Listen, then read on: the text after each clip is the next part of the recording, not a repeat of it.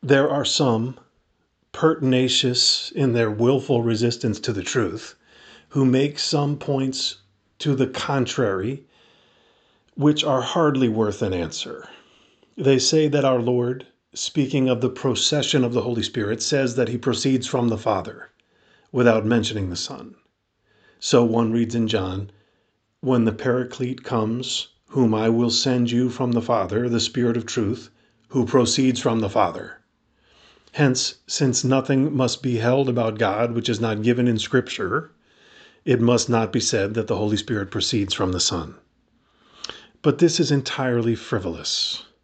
For by reason of unity of essence, what is said in the Scriptures about one person ought to be understood of another, unless it is repugnant to his propriety as a person. And this even if some exclusive phrase is added. For although it says in Matthew, No one knows the Son but the Father, neither the Son nor the Holy Spirit is for all that excluded from knowledge of the Son. Hence, even if it is said in the Gospel that the Holy Spirit does not proceed from any but the Father, this would not exclude his proceeding from the Son, for this is not repugnant to the propriety of the Son, as was shown.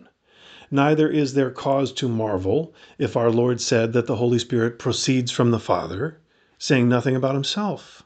His custom is to refer everything to his Father, from whom he has whatever he has.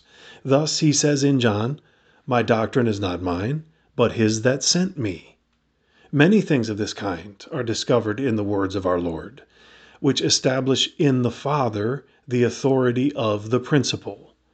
And for all that, in the passage just mentioned, our Lord was not altogether silent about his being the principle of the Holy Spirit. He called him the Spirit of Truth, capital T. And he had previously called himself the Truth. They further object that in certain councils one finds it prohibited under penalty of anathema to add anything to the creed ordered by the council. In this, they say, there is no mention of the procession of the Holy Spirit from the Son. And so they hold the Latins guilty of anathema because they have added this to the creed. But such arguments are inefficacious.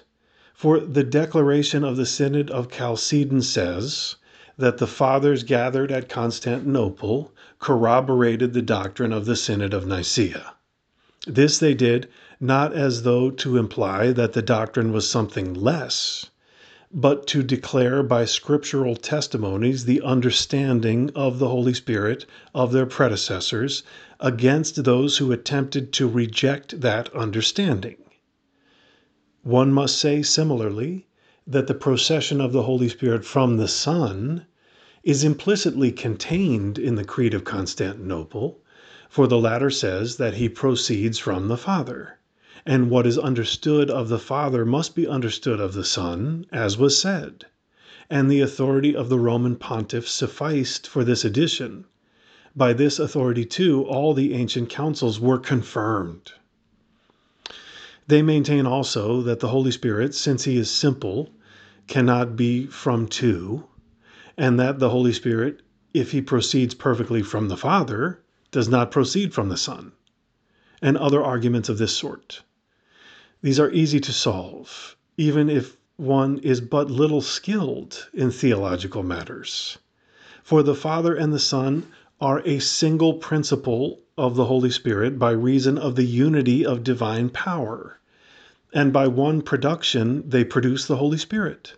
Thus also the three persons are one principle of creatures, and by one action they produce creatures.